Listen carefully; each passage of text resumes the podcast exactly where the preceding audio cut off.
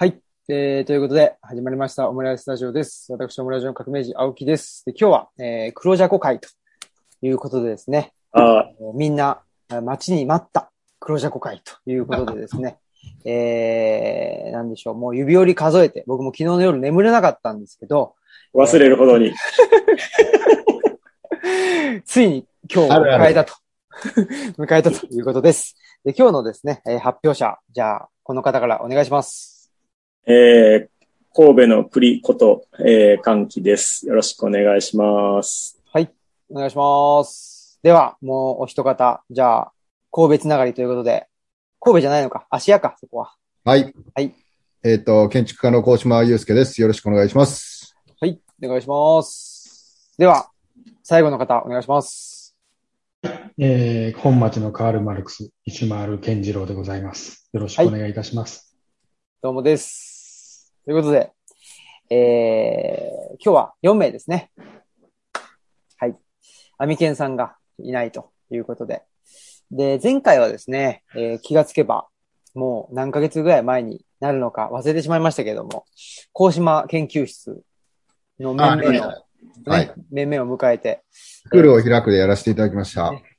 えー、高島さんの最新著書、作るを開くを、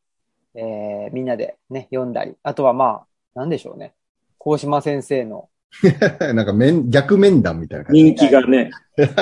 人気がありましたね。5やめて万円感が半端なかったです5ね。万円。いや、もう5万円って言ったらね、僕は最近あれですよ。あの、吉岡ああ吉洋岡。さんですか、はいはいはいはい。とね、もう、どんだけツイートすんだっていうね、も僕、あれ知らん人やったんやけど、もう、ようわかったよ。知りました。インプットしました。う、ねすごかったですよね。ね。ね鼻の下が伸びるとはこのことか。本当ですね。もう、ラジオでね、鼻の下が伸びてるのがね、わかりましたから。いやー。静かになっちゃいました。何か探してるんじゃないですか、これ。あ、あ、よう探してるってわかったな。しかも、まあ、そうですね。この写真ででも、あれでしょ？オフィシャルなやつでしょ？オフィシャル。嬉しそうにして。え、これは、あのそうですね、指示合成ですか？いやいやいやいやいや、フォトショップで。いや、違うがな。違うがな。乗りツッコミをいやいやするぐらい上機嫌ですけどね。まあ、はい。それと、あとでも僕はもう一個、最近のね、ことで言うと、はい。大島さんがほら、あのー何ですかあれは僕知らないけど、とコンペ？ああ、あれコンペ偉いよね。ね、コンペでほら当選した人じゃない、そう、落選した人にもね、なんかね、一個一個返して偉いなと思って。偉い。いや、その建築新人戦っていうあの、コンペは大学で評価されるじゃないですか。うんうん。で、えっと、まあ、大体、少ない大学で4、50人。多い大学が100人を超える図書館を設計しましょう、美術館を設計しましょうって、まあ、それぞれの先生がいろいろ考えて課題を出すわけ。で、それを評価されるのは、本当一握りっていうか、だうん10人とか、選ばれし10人が高評価って言ってちゃんと発表できる。ほとんどの人は、そこに、あの、評価っていうか、対話が生まれないっていうか、それこそ。うん。で、それを、おまあ、建築っていうね、模範解答がないわけだから、うんあの、先生が変われば、当然評価も変わるっていうところで言うと、大学における建築教育の限界を十何年前に感じたアーキテクトプロフェッサーたちが、プロフェッサーアーキテクトたちがタッグを組んで、大学間を超えて、あの、みんなの3年生、大学4年生っていう卒業設計っていうのがあるから、それでみんないろんなコンクールとかコンペがあるけど、3年生はまだこれからっていうところなので、新人戦っていう形で、学外を超えて集めるっていうコンペを10年前からやって、で、それの実行委員を3年前からやらせてもらって、どんどんどんどんまあ認知されて、で、今もう600、700、800って毎年どんどん作品数が増えるんですよ。で、それで秋に100人、その選ばれた、第一審査で選ばれた100人が模型を提出し、まあ、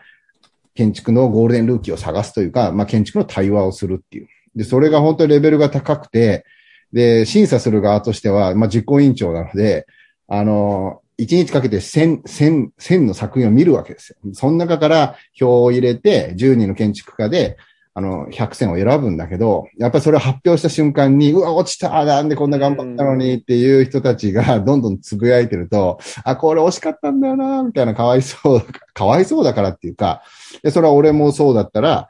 あのーなんで落ちたんだろうとか、あの、教えてほしいから、うん。で、それで、あの、何人か見つけたからパラパラ答えてたら、俺も俺も俺もって言って、今700人ぐらい落ちてるわけだから、へーこの連中全員はもちろんだけど、やっぱ、あの、アップしてる連中ってのはやっぱギリギリっていうか、本当レベルの高い戦いだったので、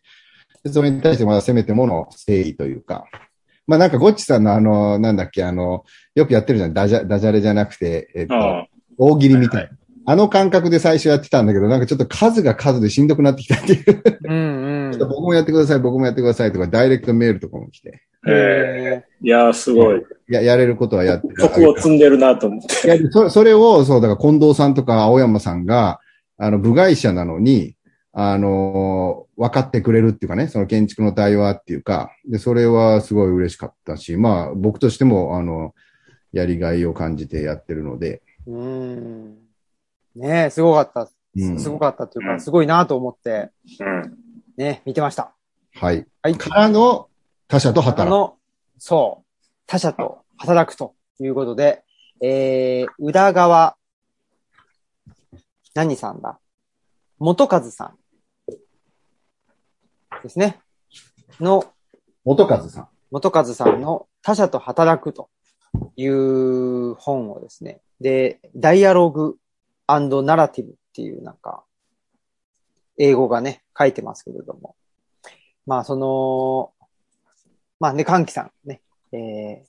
わかりやすくまとめていただいておりますが。はい。はい。で、まあ、あれですかね。えー僕もこの本をですね、あ、ほ本じゃないわこのレジュメを熟読しまして、正直。本はね、ちょっと、えー、なんて言ったらいいんですかね。楽しみすぎて忘れたもんね。そうあのク、クリスマスプレゼントみたいなちょっとずっと、ずそうそう、あの、枕元にずっとね、置いてたっていう感じで。ただ、あれですね、あのーなんでしょうね。まあやっぱ人それぞれナラティブっていうのがあって、で、まあそれぞれが違うと。ならち違うナラティブを持っている者同士関係を築いていって、一緒に働くためにはどうしたらいいかというような、えーお話だったのかなと。まあ、すごくあの、ざっくり言うと、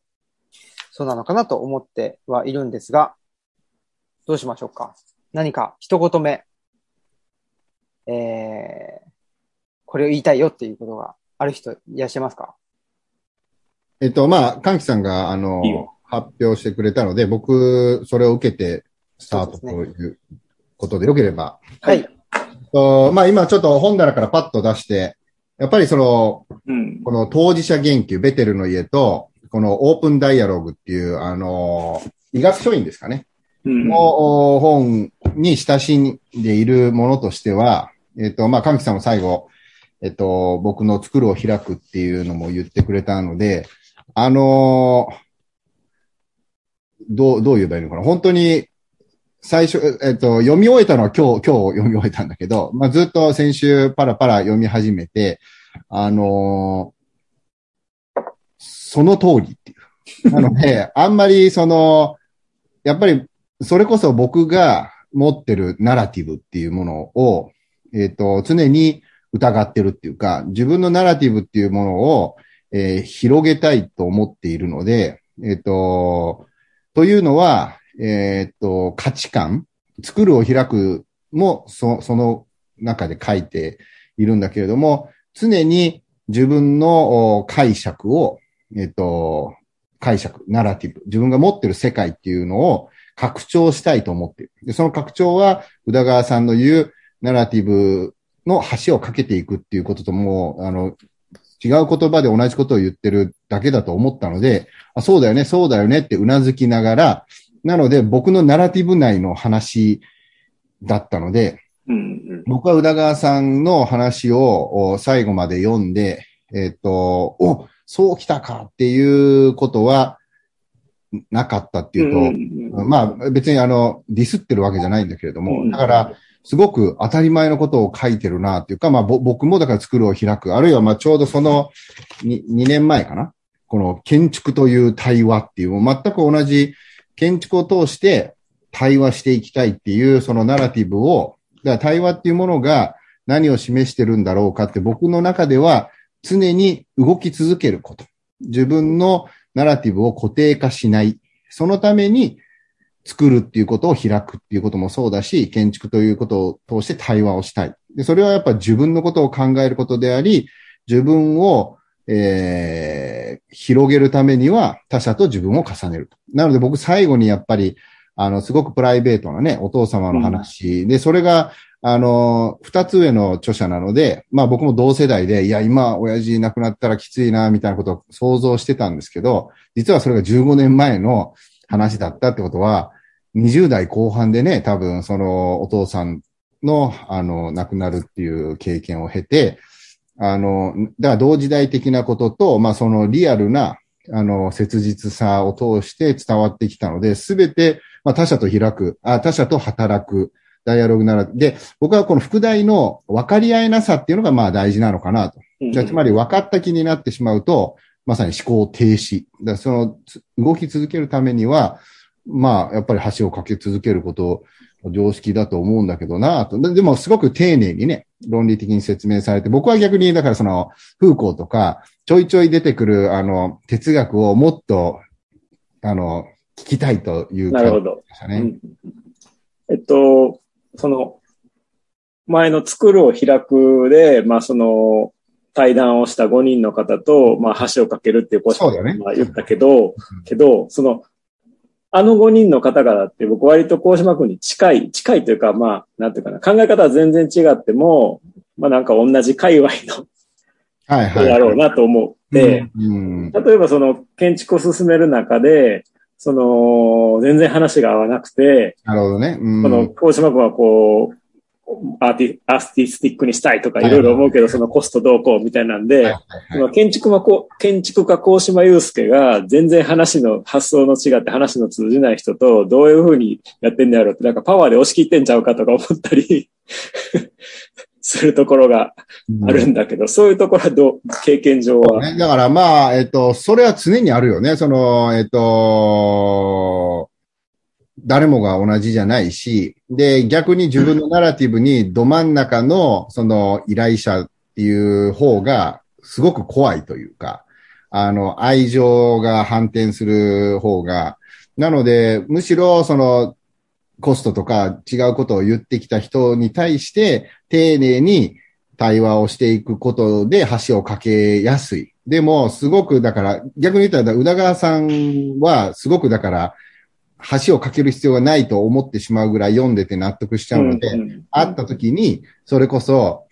あの、そ、あの、本人も書いてたから、慣れ合いになるとか、うん。バイアスが、あの、やっぱある、ある種のバイアスがかかった方が、僕は、あの、ブレイクスルーが生まれると思うんだけど、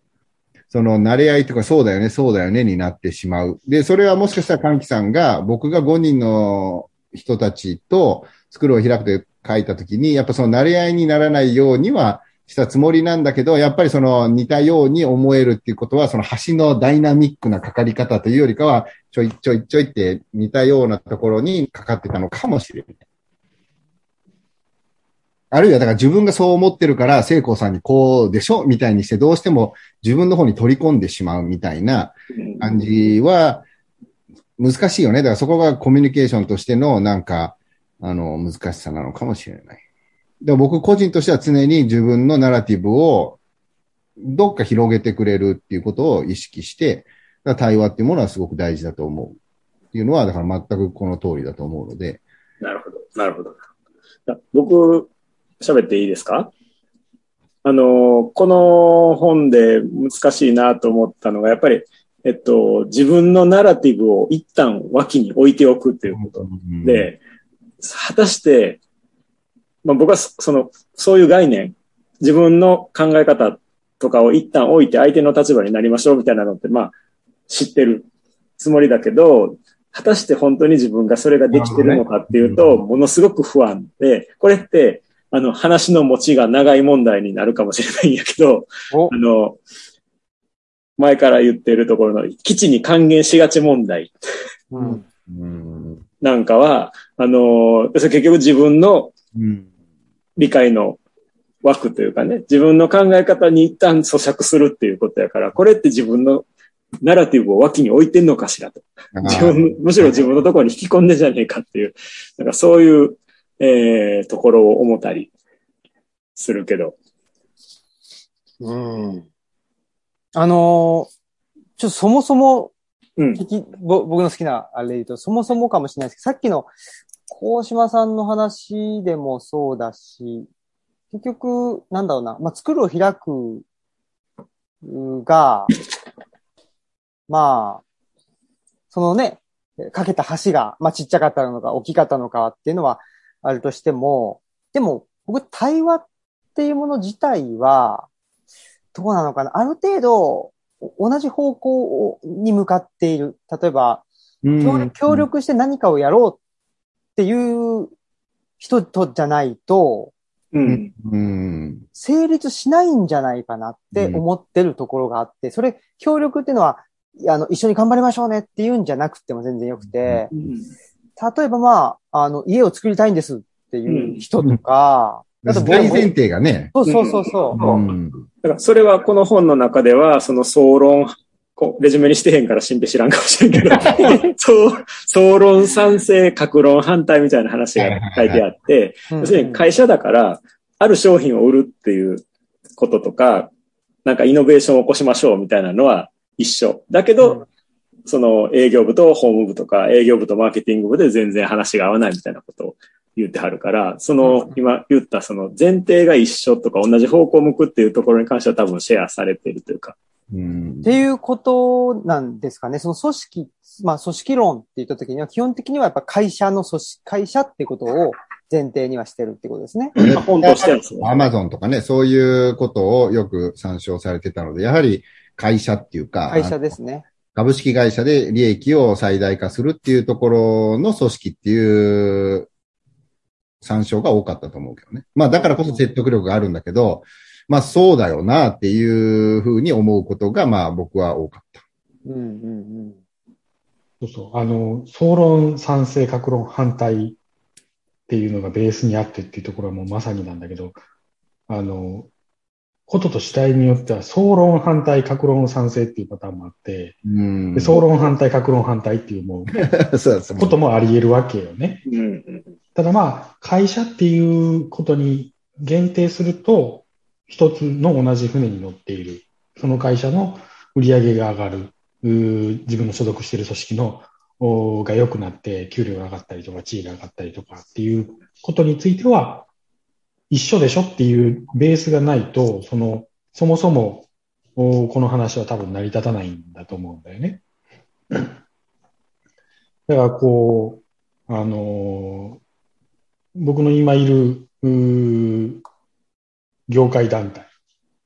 はそうじゃないわけですよ。おまあ、小島さんも一緒やけど、みんなその個人事業主があー集まって、えー会全体、業界団体全体の舵取りをどうしましょうっていう時には、利害が対立するってことが普通にあり得る。うん。と。おうちにとってはそれはマイナスだけど、オタクにとってはプラスだねっていうようなことが普通に出てくる。うんっていう時には多分使えないんだろうなっていうのは、あ思った。で、その、橋を架ける余地のある人、お架けれる距離にある人、届く溝の距離である人、でないと多分難しいと。で、こちら側がそのナラティブを一旦脇に置いておいて、対話をしに、橋を架けて対話をしに行って、向こうにもそれを受け入れる素地がないと、きっと成立しないと思うのね。お前何しに来てんと。お前の話なんか一切聞く気ないぞっていうスタンスを崩さない人っていうのも当然いるわけだから、あーまあ、そういう人には多分全く使えないので、そういうことについてはこの本の中では語られてなるほど。。だから説得とか論破とか、えー、前の、前の主張とかが好きそうなことではないってことね。あれはだってその服従とかの方でしょ？服従させてどうにかとかっていうあの、話の人だから、あーし、あの、なんだろう、こう、もっと、なんだろう、目的がこう、自分の中にしかないというか、あーそれによって、こう、自分の利益が必ずあるっていうことが確信できることについては譲るふりはするけれども、お本当に自分の身を削るとか、あ自分にとってはマイナスでしかないけど、自分を含めた組織の中でプラスになるんだっていうことについては多分絶対やらないなるほど。マインドの人たちだから、あー多分そういう人にとっては全く何言ってんのという話になるんじゃないかな。うん。あの、最近、あの、えっと、ひろゆき氏って言うじゃないですか。最近でもないけど、僕、怖くて、一個もクリックしない人なんやけああ、いや、僕結構ね、クリックし、あのーコロナのワクチンでね、寝込んでる時に、ど。あのーあ、えーあ、アベマ TV とか、えーそんなよう弱ってる。何？ど、どこを、どこを清掃としたの？そうそうそう。ニュースピックスとか、まあ、ニュースピックスはね、これだけど、とか、ちょっと見てみたんですね。その関連でもひろゆき氏見てみ、見てたんですけど、もうまさにそうで、そのなんていうのかな、相手を苛立たせるようなことを言って、で、まあ、上げ足を取るっていう。で、それが、あのーディベートで勝ちました、みたいな。やっぱり、そこですよね。で、そそういう人がやっぱり祭り上げられているっていう、おちょっと、ところがあって、だから、対話、まあなんか、あの、まあトークイベントでもそうですけど、うん、二人で話していて、で、ちょっと、うん、立場とか視点が違うんだけども、ぱり、同じようになんか面白いものを作ってこう、かというトークイベント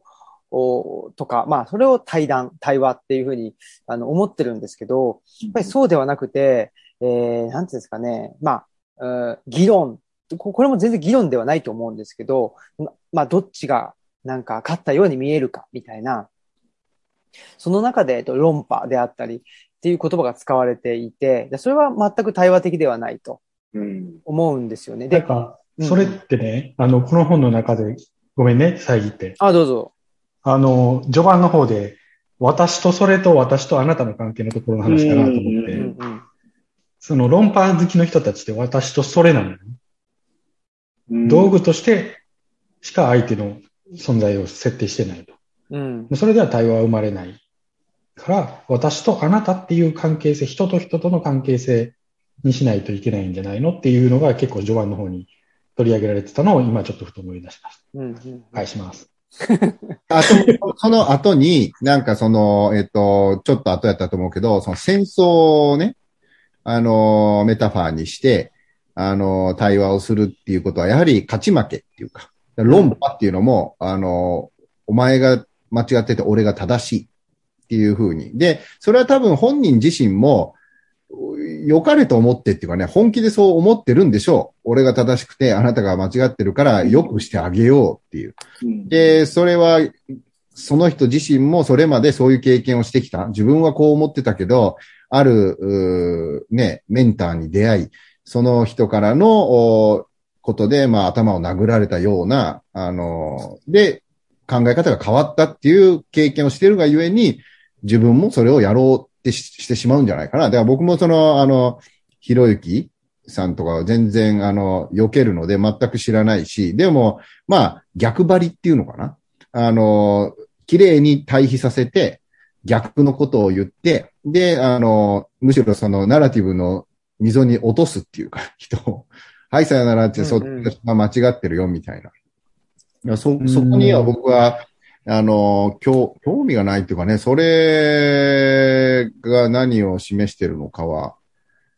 ちょっとね。中で、あの、ひろゆきとか、まあ、堀江門とか、うん。まあ、ちょっと一緒に並べちゃうのは、堀江さんにと、堀江門にとってちょっとかわいそうなぐらい、堀江さんに結構ちゃんと企業経営一時はしてって、そこでなりの実績を収めてる人だから、一緒に比べちゃダメだと思うんだけど、あの、なんだろう、逆張りというよりも、お軸をずらせばいいじゃんっていう、それをずらせる人たちなんだよね。うん。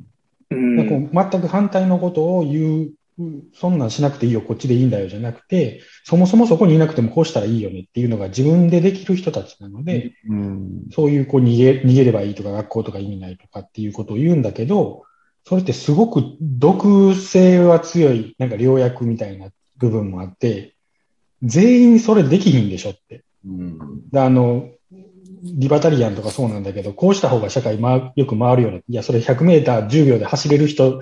に最適化されて設計してますよね、と。で、あなたそれ走れるからそう言ってるんですよね、みたいなところってあって。でもそれ走れない人の方が大半なわけだから、あーそれの人たちも包摂してやっていかないといけないっていうのが、一応社会っていうもんじゃないのっていう前提に立っちゃうともう成り立たなくなる。というところはあって、ね、ひろゆきなんかも、あの、今ちょっと文化人扱いされてるのはちょっとどうかなと思うぐらい、あの、ね、裁判で負けて賠償金踏み倒し続けてる人間なんで、うん。あの、あんまり真に受けちゃいけないと思うんだけど、その、なんか、逃げられる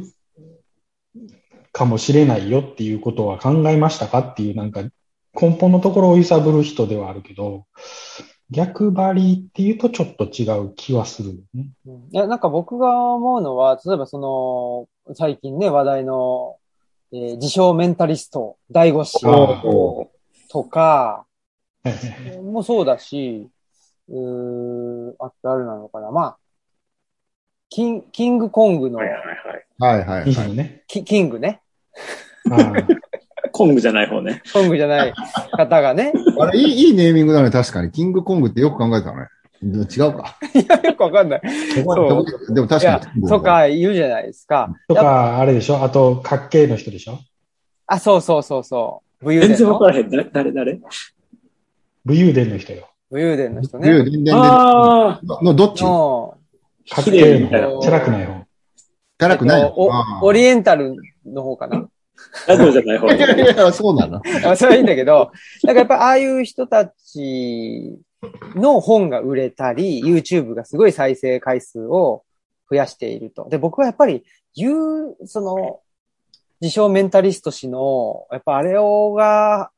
ああいう人がやっぱり祭り上げられてしまってるっていうのは、やっぱりなんでしょう、まあ、うーん、YouTube の弊害だなっていうのはすごく思うし、でも、ある意味 YouTube の、で、だから、なんだろうかな、本を読むよりも YouTube を、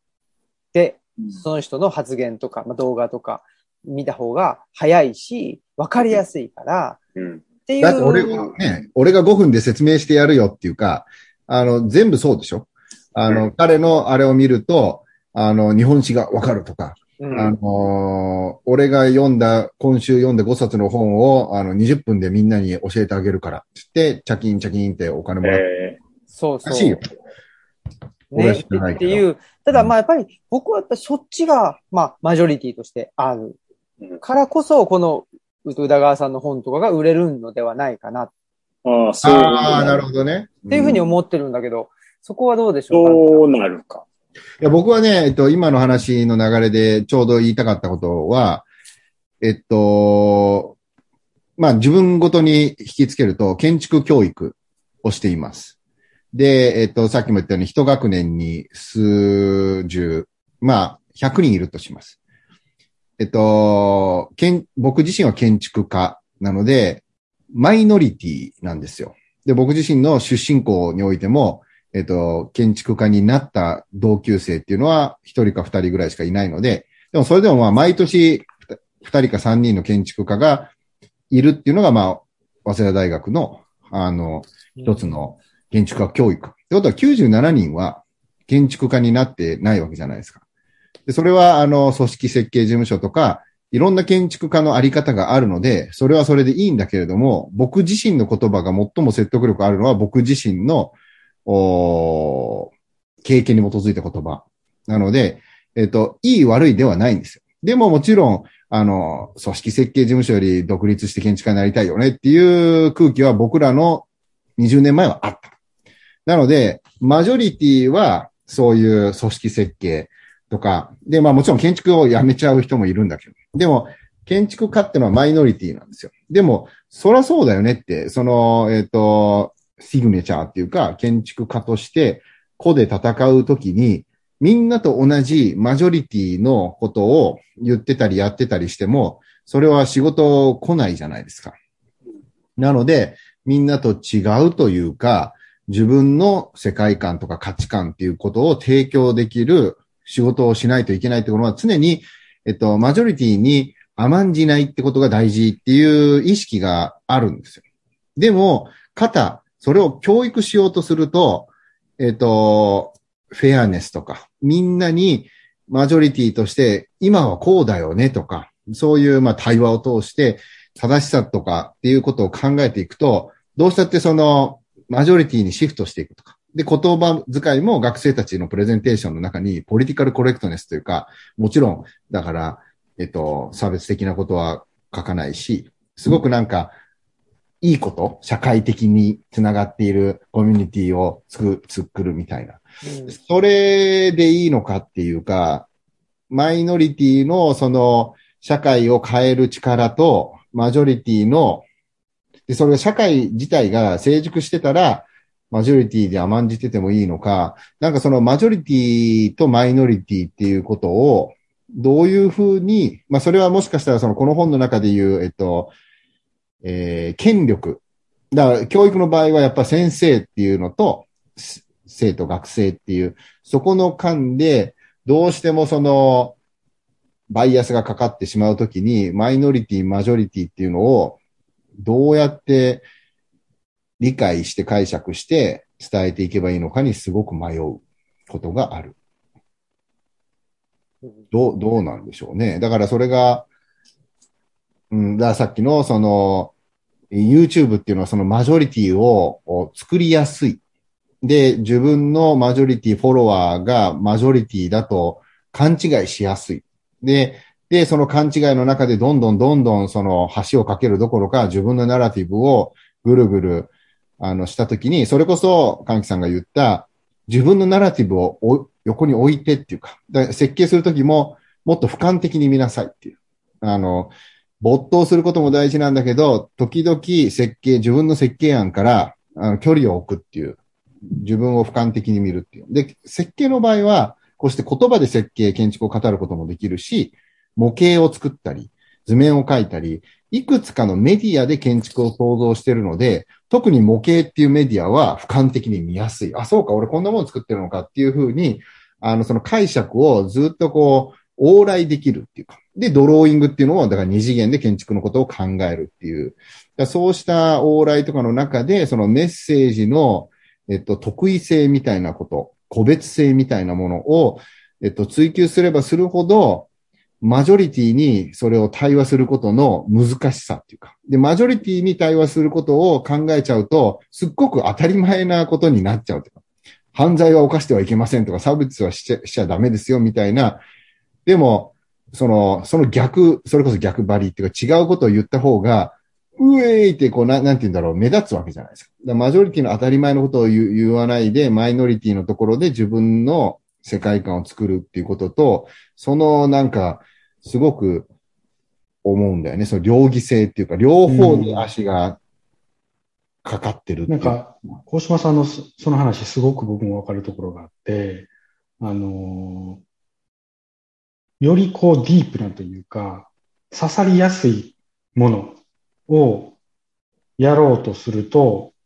少数にしか刺さらないし、マジョリティ向けにそれをやると弊害がある。うん、だからマジョリティ向けにやるとすると、触りとか、上積みの部分ね。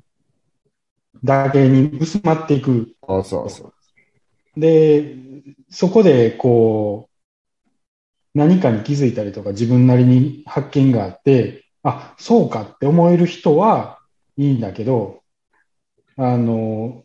多くの人はなんかつまらんなで終わっちゃう。そういう人たちにその深くこう狭いところで刺さる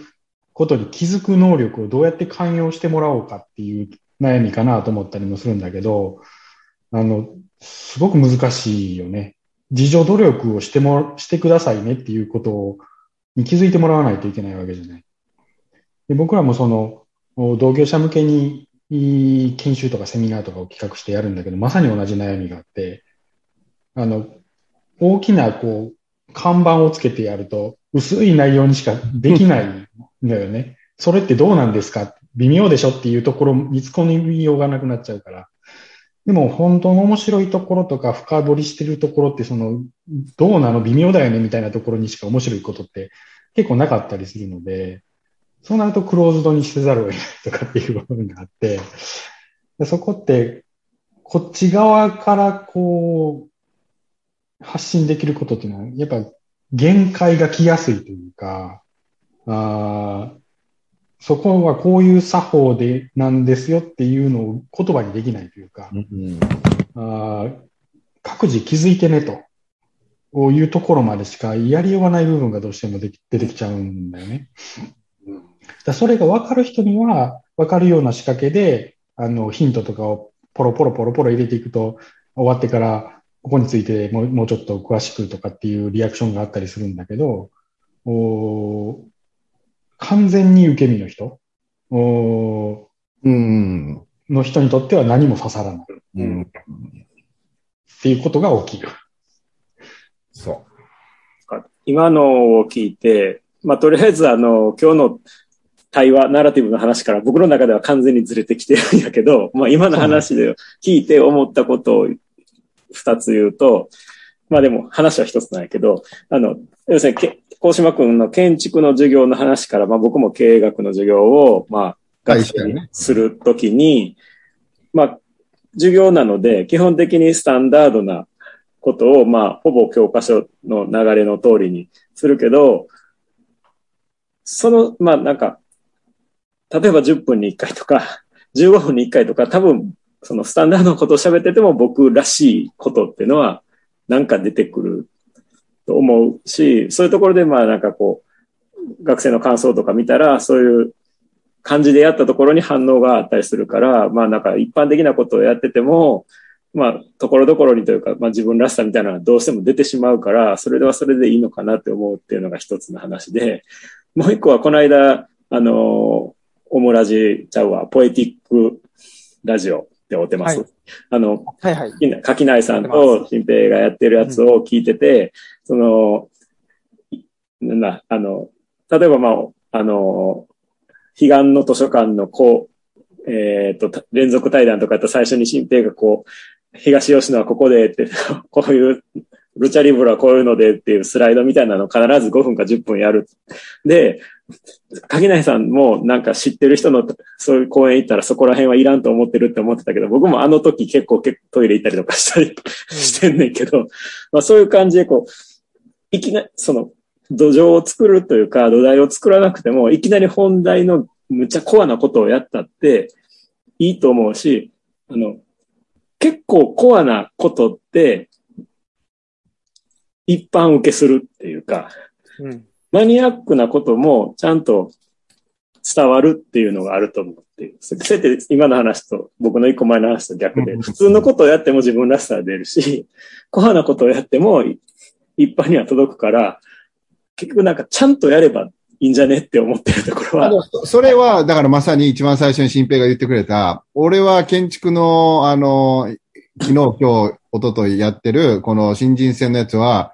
ちゃんとやってるから。ココアな話をしてるから、俺まさか近藤さんが読んで、えっ、と、思わなかったのよ。それを読ん読んでる。まあ、よ読んで、まあ、うざったいから俺フォロワー減るんちゃうかなと思ったわけよ。あのあもう。そんなこと気にしてんの？気にしてるやん。まあ、別に気にしてないけど、あの、減ったら減ったでいいんやけど。で、青山さんがそれを拾ってくれて、で、まあ、これはまあまあ言ってもいいけど、実は、あの、も、もっと嬉しかったのは、まあ同じなんだけど、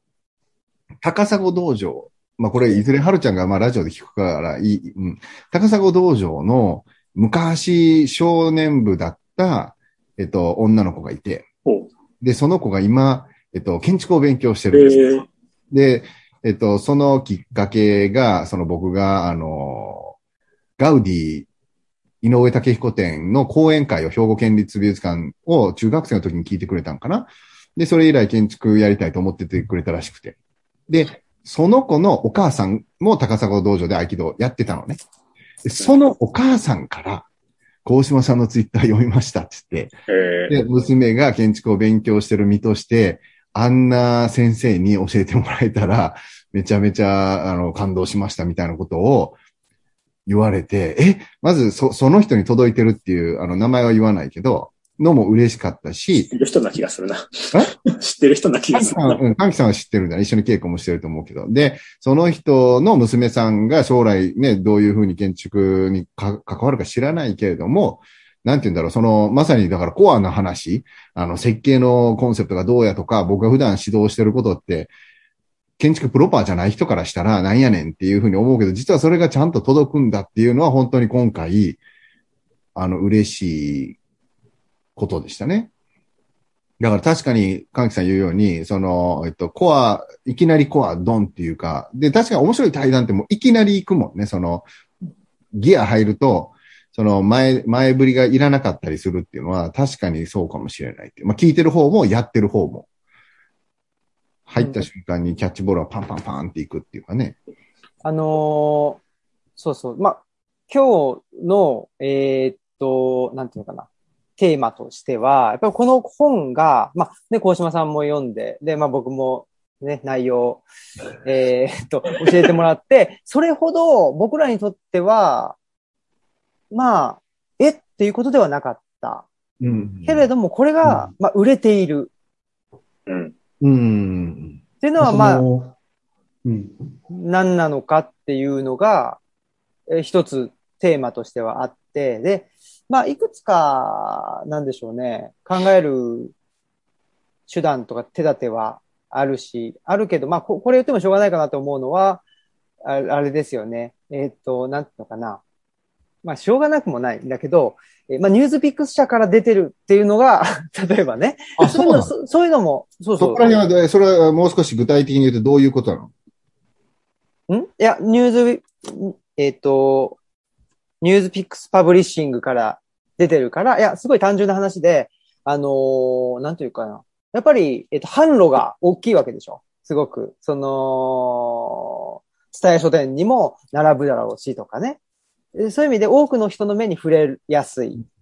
だろうっていうことも、やっぱり、その、えっ、と、売れる原因ではあるんだろうなと。だそれは一つね、えー何でもないことでも丁寧にやったら、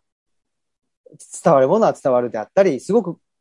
ココアな、マニアックなものであっても、やっぱり丁寧に、その、伝える、伝え方を丁寧にすれば、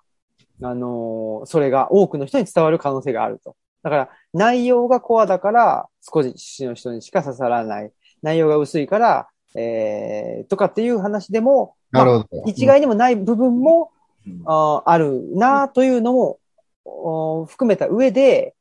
でも、やっぱこれは内容が、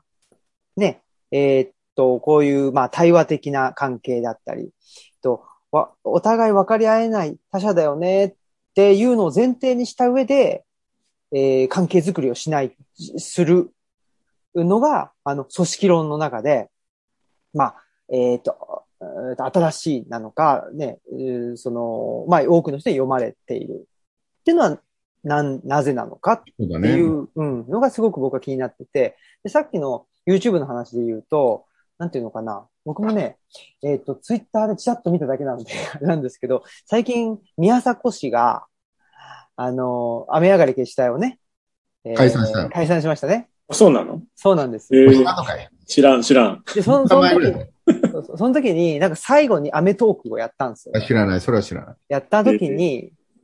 あやった時に、まあ僕はツイッターを見てるだけだからあれですけど、もうほぼ、えーっと、ほと、ほとはらさん、ほとはらさんがかわいそうっていうか、み宮迫全然空気読めてないみたいな感じだったんです。で、多分宮迫氏は2年、2年前に、えーっと、闇営業問題の云々があって、で、えーっと、芸能界から、まあ芸能界っていうかと、なんとテレビの世界からは、ねあの、そうそう、えー出されちゃって、で、YouTube で活動しすると。で、まあ、それ、それが雨上がり消したいの一つの解散の、まあ、原因、原因にはなってて、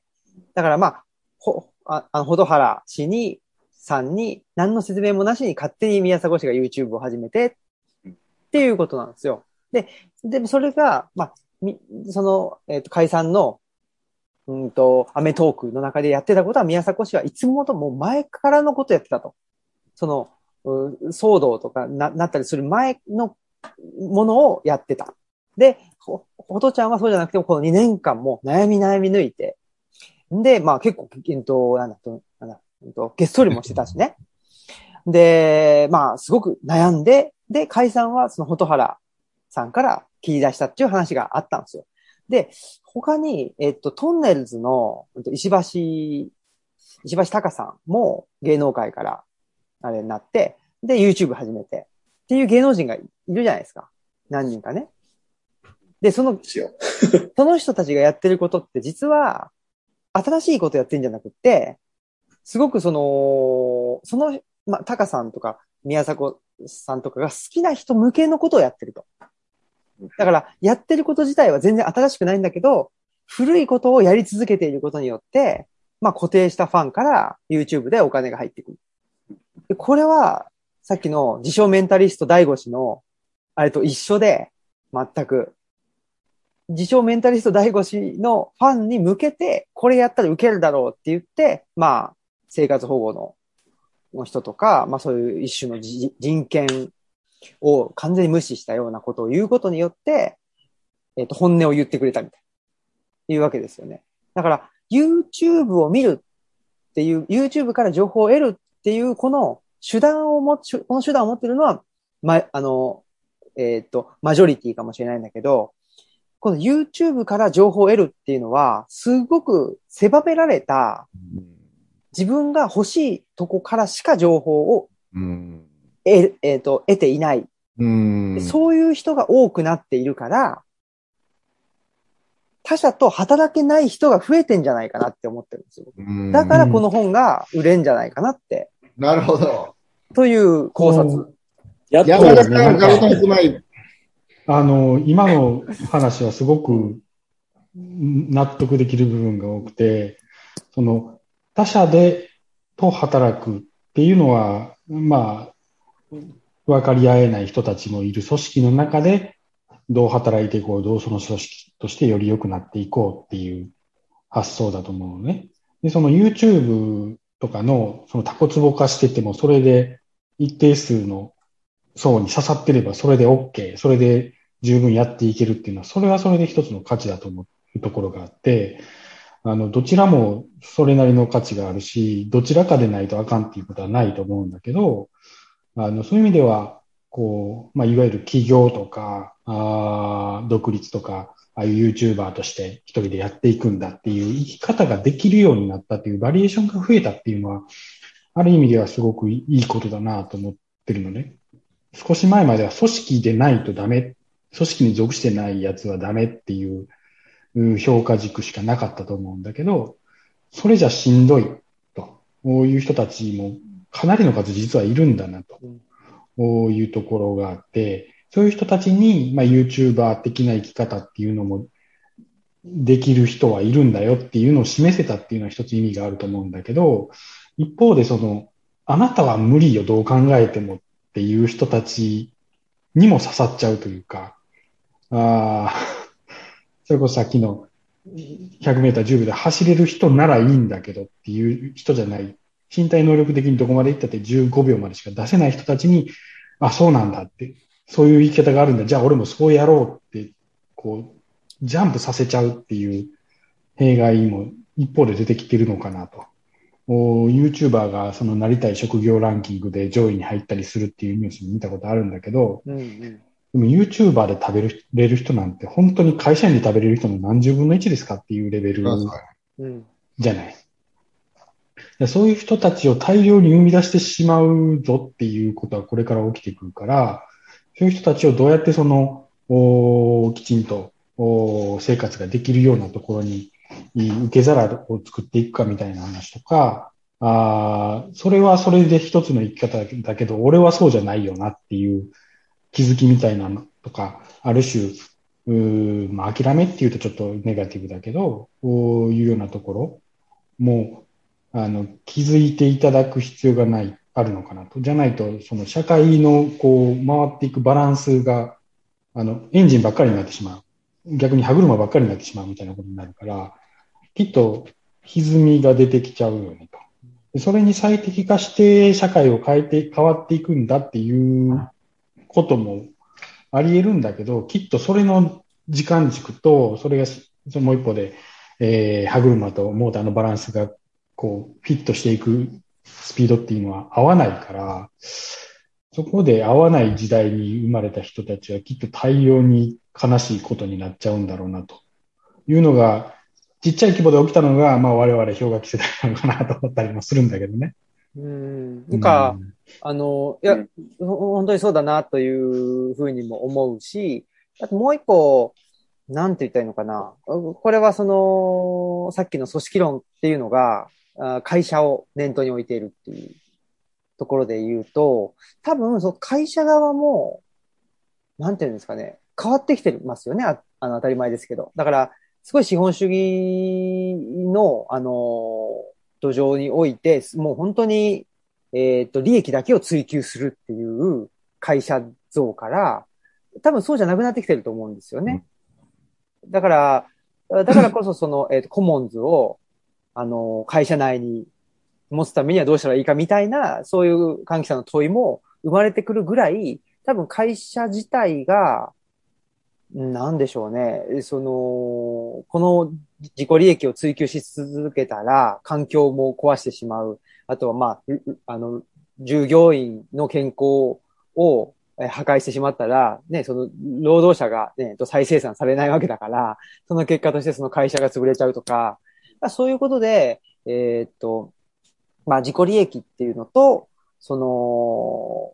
従業員とか、えー環境を大切にするみたいなのが、やっぱりこのバランス取っていかないとねっていうのが今の会社の、うんうんやっぱり目指すべきところだし、そういうところの、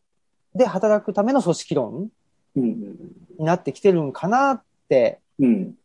思うんですけど、いかがでしょまあ、そ、それは、そういうのはものすごくあって、多分その、まあ、すごくああり、きたりない言い方をすると、本当に今までのやり方では、うまくいかなくなった。だから今までやったらもう、上司の言うことは絶対で、みたいな、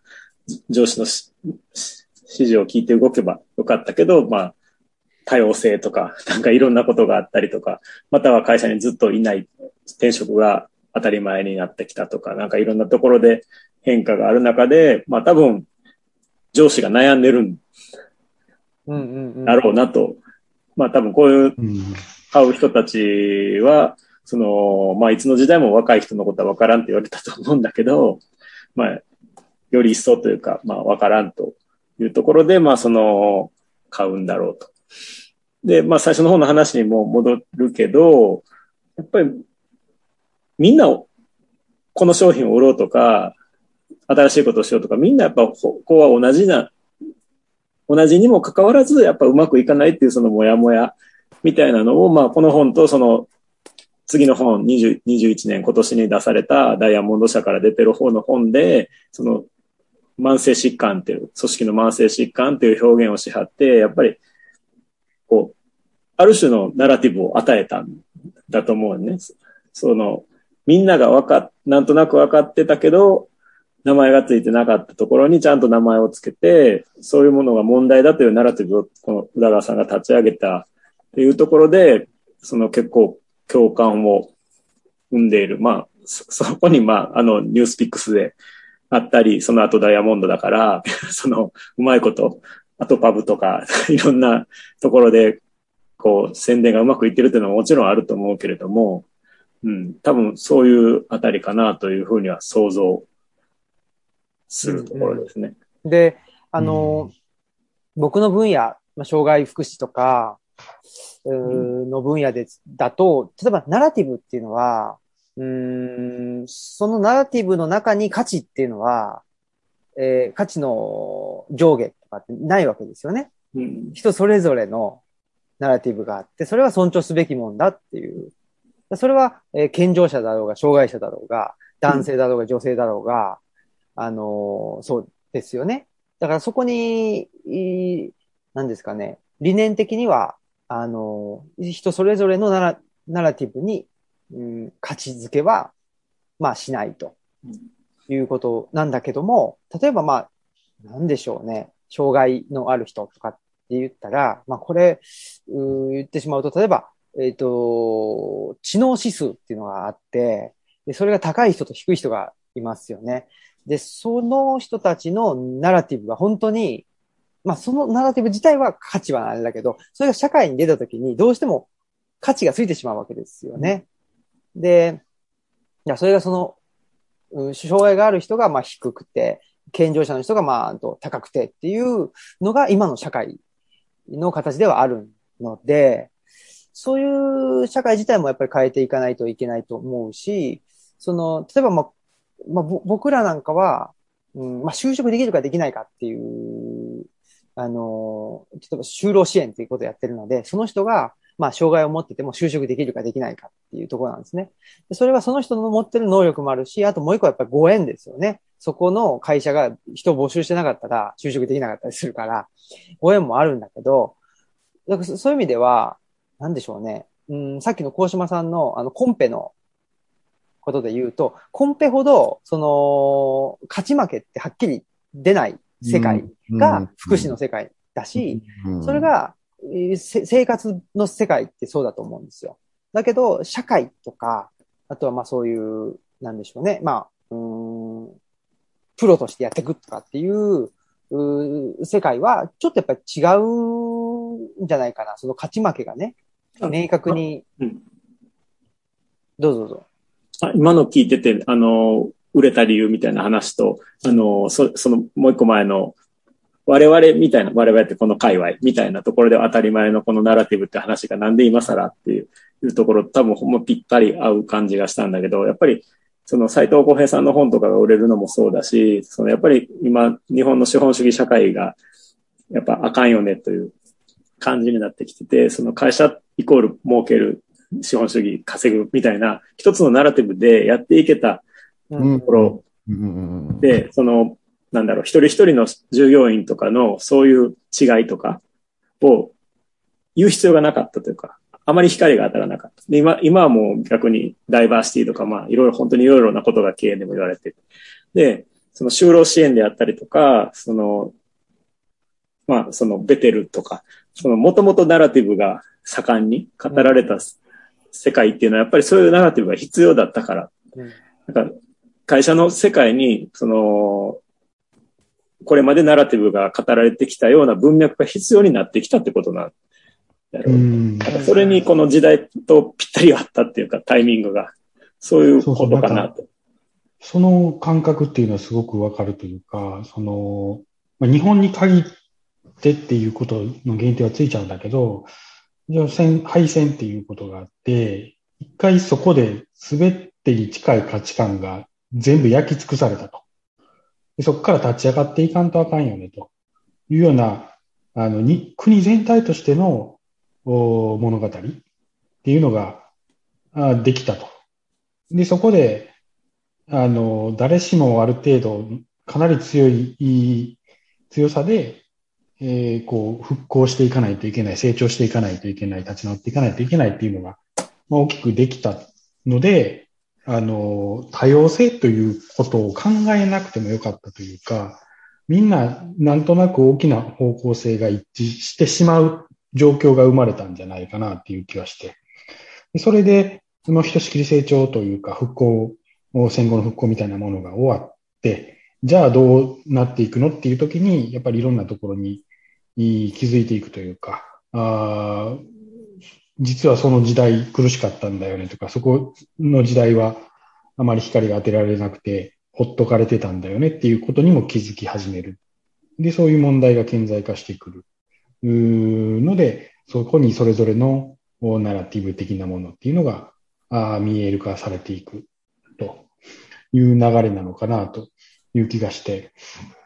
で、こう、なんでこの本が売れるんだろう、我々にと、この界隈にとっては当たり前なのにねっていうのって、なんか我々のこの界隈で、まあ、内田先生の本を読んでるっていうのもあるけど、そのナラティブ的なというか、関係性、自分の確固たる立ち位置なんてないんだよと。そこに固執して居ついちゃうと、それは良くないよっていうような考えを共有してるからかなと思うんだけど、この本を読んでまさにその距離の取り方というか、関係性ということにきちんと目を向けていきましょう。で、すべては関係性と言ってしまえるほどに、それぞれの距離感というか、立ち位置とのバランスで決定する、動いていくっていうことの方が実は多いんじゃないのっていうことを強く示唆してくれてるのかなという気はして、これまでは、あの、ね、自分探しとか、本当の自分とかっていう、う一括りで語られてきた、まあ、どっかに今の自分じゃない本当の自分像が確固たるものがあって、えー、っていうようなストーリー、ファンタジーが、まあ、根強く信じられてきた時代があったと思うんだけど、実はそんなものはないんだよと。もうすべて、あの、それは物語だと。あなたにとっての物語でしかないと。今、あなたが自分的に好きになれない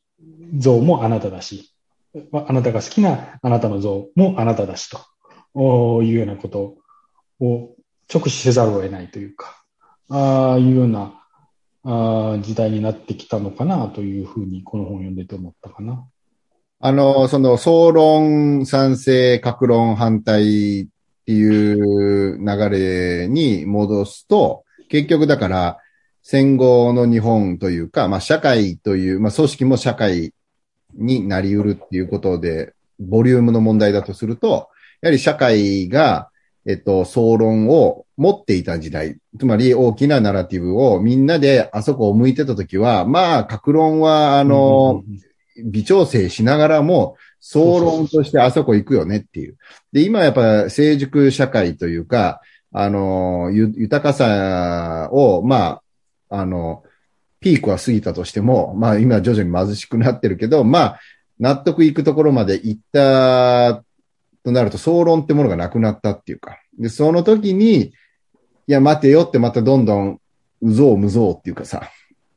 いろんな格論がより際立つ。総論がみんなで、あの、一方向とか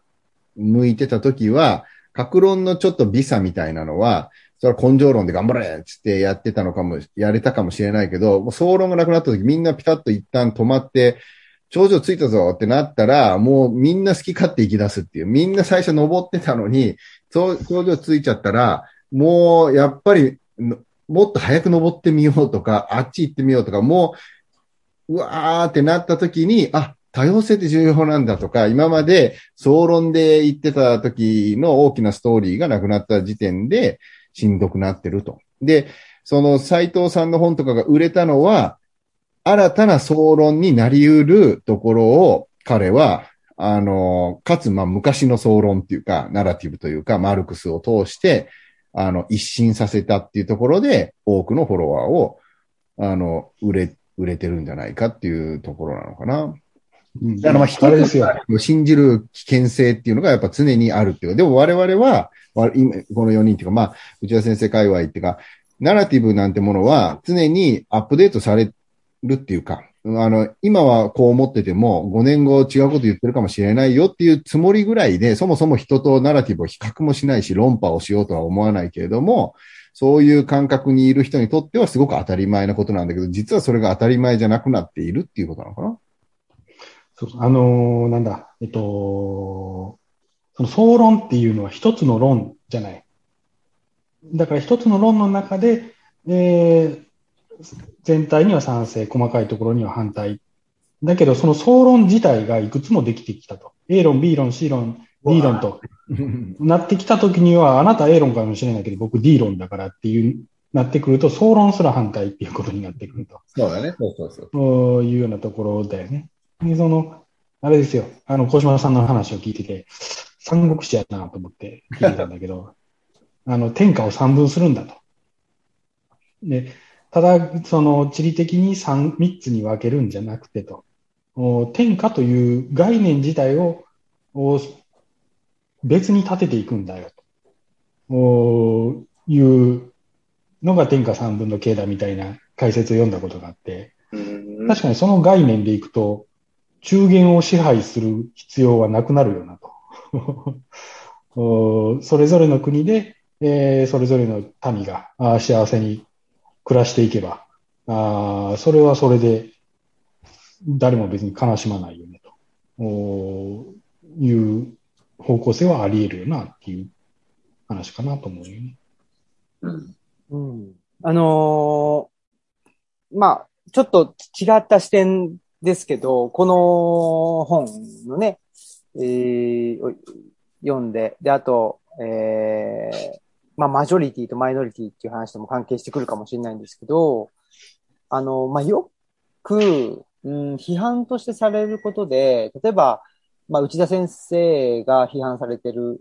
のとして、あの、北田なんとかさん社会学者のね、北田、あ、あと、秋広さんかな。まあ、あいわゆるその、ロスジェネ期の社会学者の人とか、えーから、だから、まあ、結局、その内田先生世代の人っていうのは、まあ、大学のね、えっと、エントリー、えっと、いくつもしたら、まあ、大学に入れたんでしょうと。で、その、そもそも、その、ロスジェネ期の人たちっていうのは、えっと、パイが少なかったんだと。だからその上の世代に奪い取られてしまったんだっていうようなことで、まあ、のんきなこと言ってるわというように、まあ、批判されてしまったり、えーしてるわけなんですけど、で、まあ、うん、それと100%同じっていうわけではないけど、やっぱりなんていうかな、その人間って関係性だよねって、僕はなんかちょっと100%で言い切れない部分があって、っていうのもやっぱりその、まあ、障害福祉ってことやってると、病気になるとかね。その病気になるのって関係性じゃ、まあ、関係性の部分もあるんだけど、そその関係性がいいいいとか悪いから、その人病気になったのとか、そういうことじゃないと思うんですよ。で、その、なんていうかな、もう全然、まあ、で、それを、えっ、と、前世とか来世とかっていうところの関係性までしちゃうと、仏教的には確かに関係性っていう話になるのかもしれないけど、ちょっとそれは置いといて、まあ、現世だけで考えた場合に、そういう病気であるとか、貧困であるとか、そういうものって、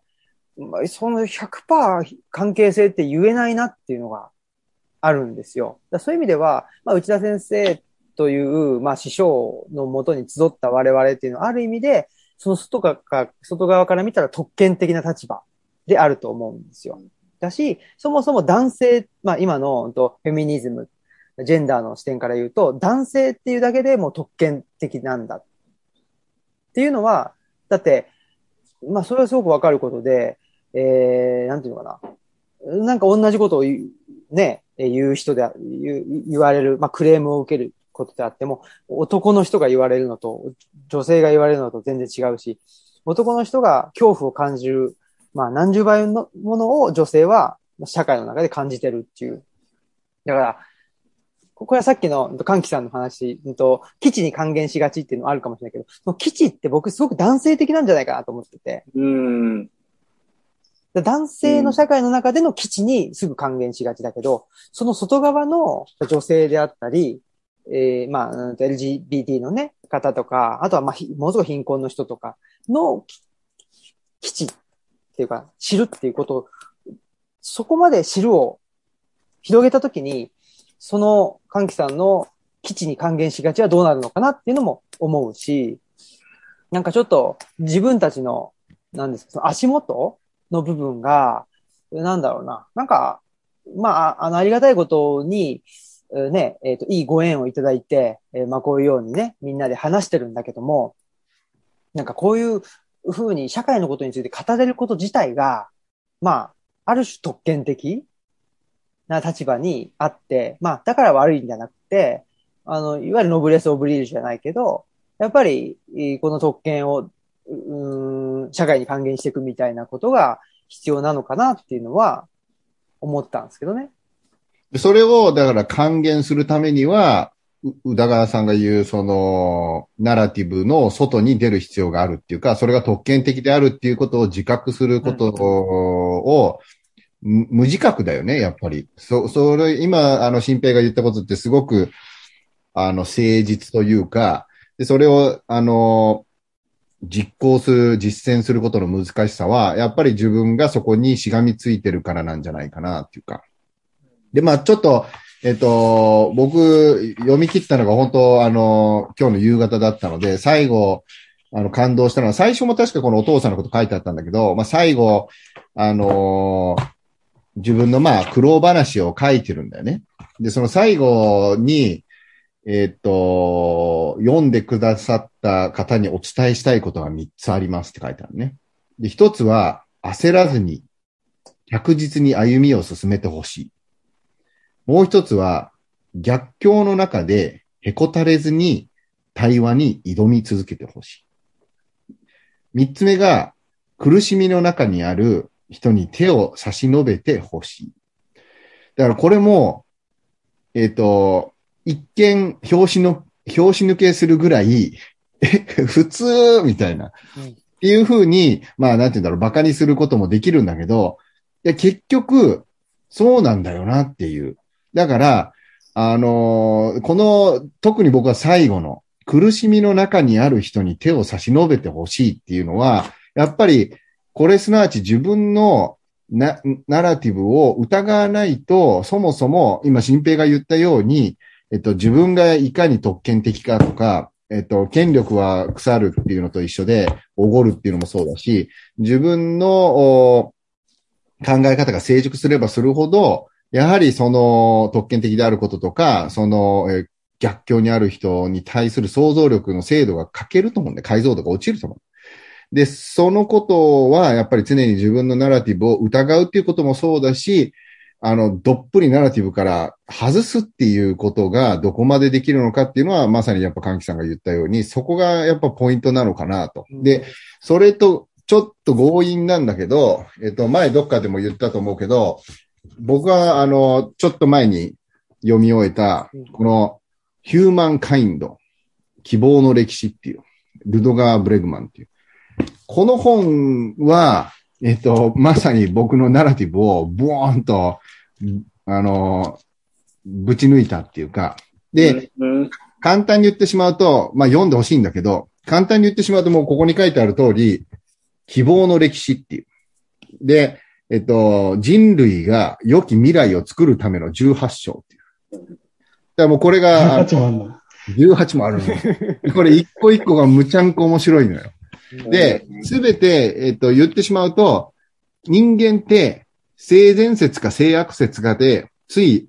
物事の判断をしてしまう。その、えっと、要は、ヒトラーが、えっと、えっと、まあ、ヒトラーでも戦争をするっていう行為そのものは、相手を傷つけるっていうことなんだけれども、性悪説だとすると、だ性善説に立つと、そもそも戦争なんかしないっていうこと。あの、大震災が起きると、強盗とか、あの、レイプとか、いろんなそういう悪いことが起きるって、まあ、実際起きるよ。そのゼロではない。だから性悪って悪い奴らはいる。でも、ほとんどの人は、良き、善人であるってことをひたすら解いていく。で、実はこの性善説に基づいて、リーダーなり、えっと、人と人の対話、自分のナラティブを作っていくっていうことと、性悪説、こいつ、要要は疑う、こいつ、あの、信用できねえっていうふうに、あの、思って、えっと、人を試したり、性悪で物事を捉えると、いかに苦しいかっていうか、っていうことを散々だ希望でもってやる。で、これを読んでたから、さっきの宇田川さんの三つ目。あ、だからやっぱそうなんだよって、結局、その、えっと、与えるっていうことを、えっと、自由からの闘争のフロムの話を確か引用してたと思うんだけど、宇田川さんは。結局、えっと、利他的であるとか、その人間の善的な、よ、良き、あの、人ってのは結局弱いんだから、あの、他者と、その、助け合わなきゃいけない。で、その助け合うってことが、だから、ブレグマンはこの希望の書の中で、えっと、311なり何か大震災が起きると、むしろ悪い奴が、うぞうむぞうが出てくる性悪説なんじゃなくて、それは本当ビビたるもんだよと。ほとんどの人は悪い状況においてもなお、良い、良き行動をして連帯して、いい風に動くっていう。で、ニュースとかは、その悪いところばかりを、あの、ピックアップするから、洗脳されてしまって、どんどん疑心暗鬼になって、鍵をかけてなかった集落とかもどんどん鍵かけて閉じ、閉じていくと。で、それはやっぱ性悪説に則っってるからで、その発想の転換っていうのは、どれくらいいろんなことに影響してるかっていうことに、僕はだからこのブレグマンの希望の書っていうのは、今年の中では特にぐさっと刺さった本であり、いろんな、まあ、展開可能性っていうか、あの、新しい発見がいっ愛あったっていう。だそれがなんとなく宇田川さんの最後の後書きに書いてる3つのことが言いたいっていうのは、やはり、良き人っていうか、人と人が組織するために、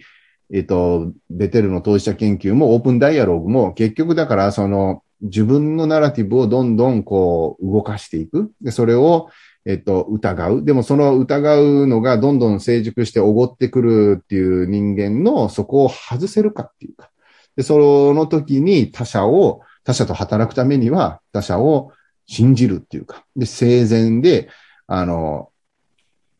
いいやつであるっていう。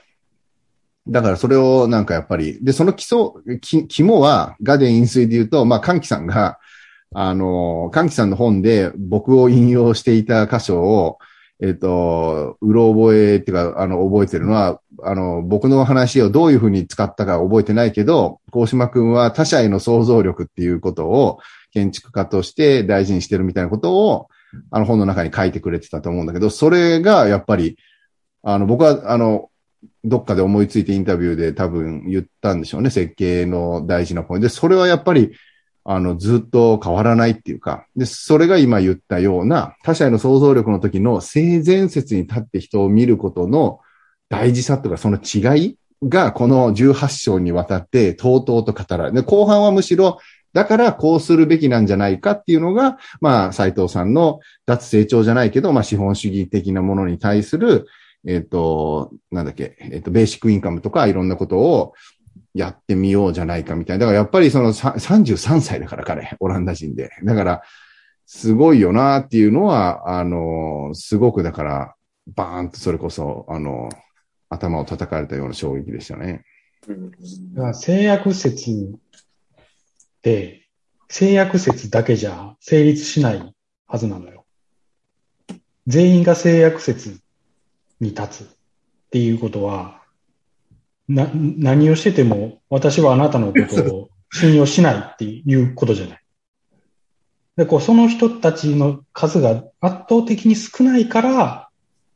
私は性悪説に立ちますっていうことを言っても、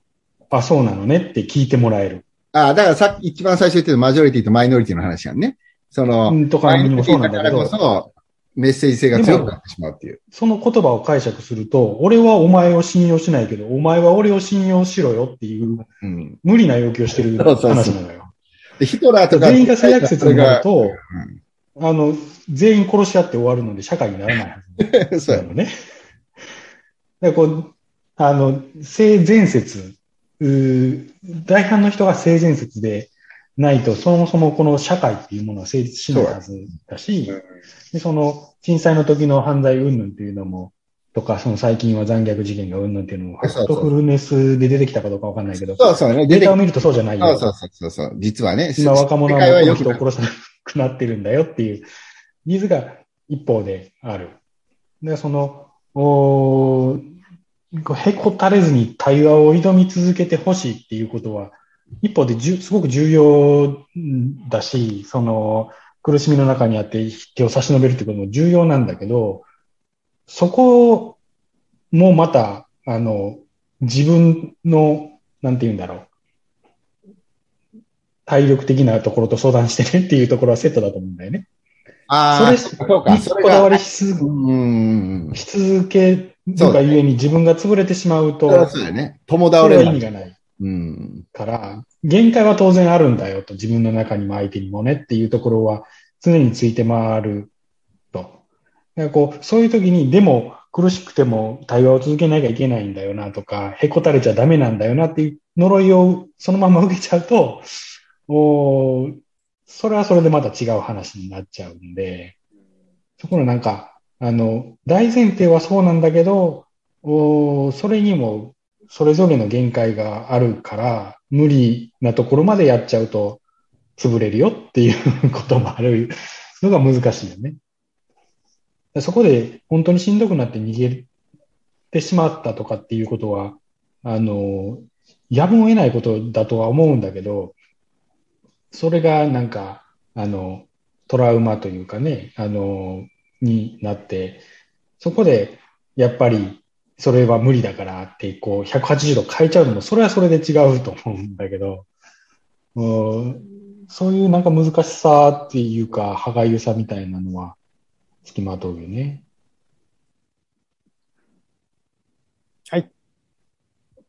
ということで。ありがとうございました。なかなかの長さになったんじゃなかなかの、なかなか盛り上がりましたね。盛り上がりましたねしっかり読んだからなね。最後、じゃあちょっと、レジュメをね、レジュメを発り。表者に総括を。そうですねね。お願いしますい。や、もう、みんなが、ね、新平さん含めてみんながよく読んでくれて、あの、ぎお話が盛り上がったので、あの、選んでよかったなと 思うし。まあでも、ほんまに、あの、こう、まあ、あの自分の話にまた戻しちゃうけども、まあ、どうやってね、えー、自分のナラティブを脇に置くかということをうんテーマに生きていきたいと思っております。ありがとうございました。ありがとうございました。では、ありがとうございますということではい。えー、じゃあ、オムラジの、ね、えー、はここまでにしましょう。では、えー、ということで、また次回ということですね。さよならあーありがとうございました。ありがとうございました。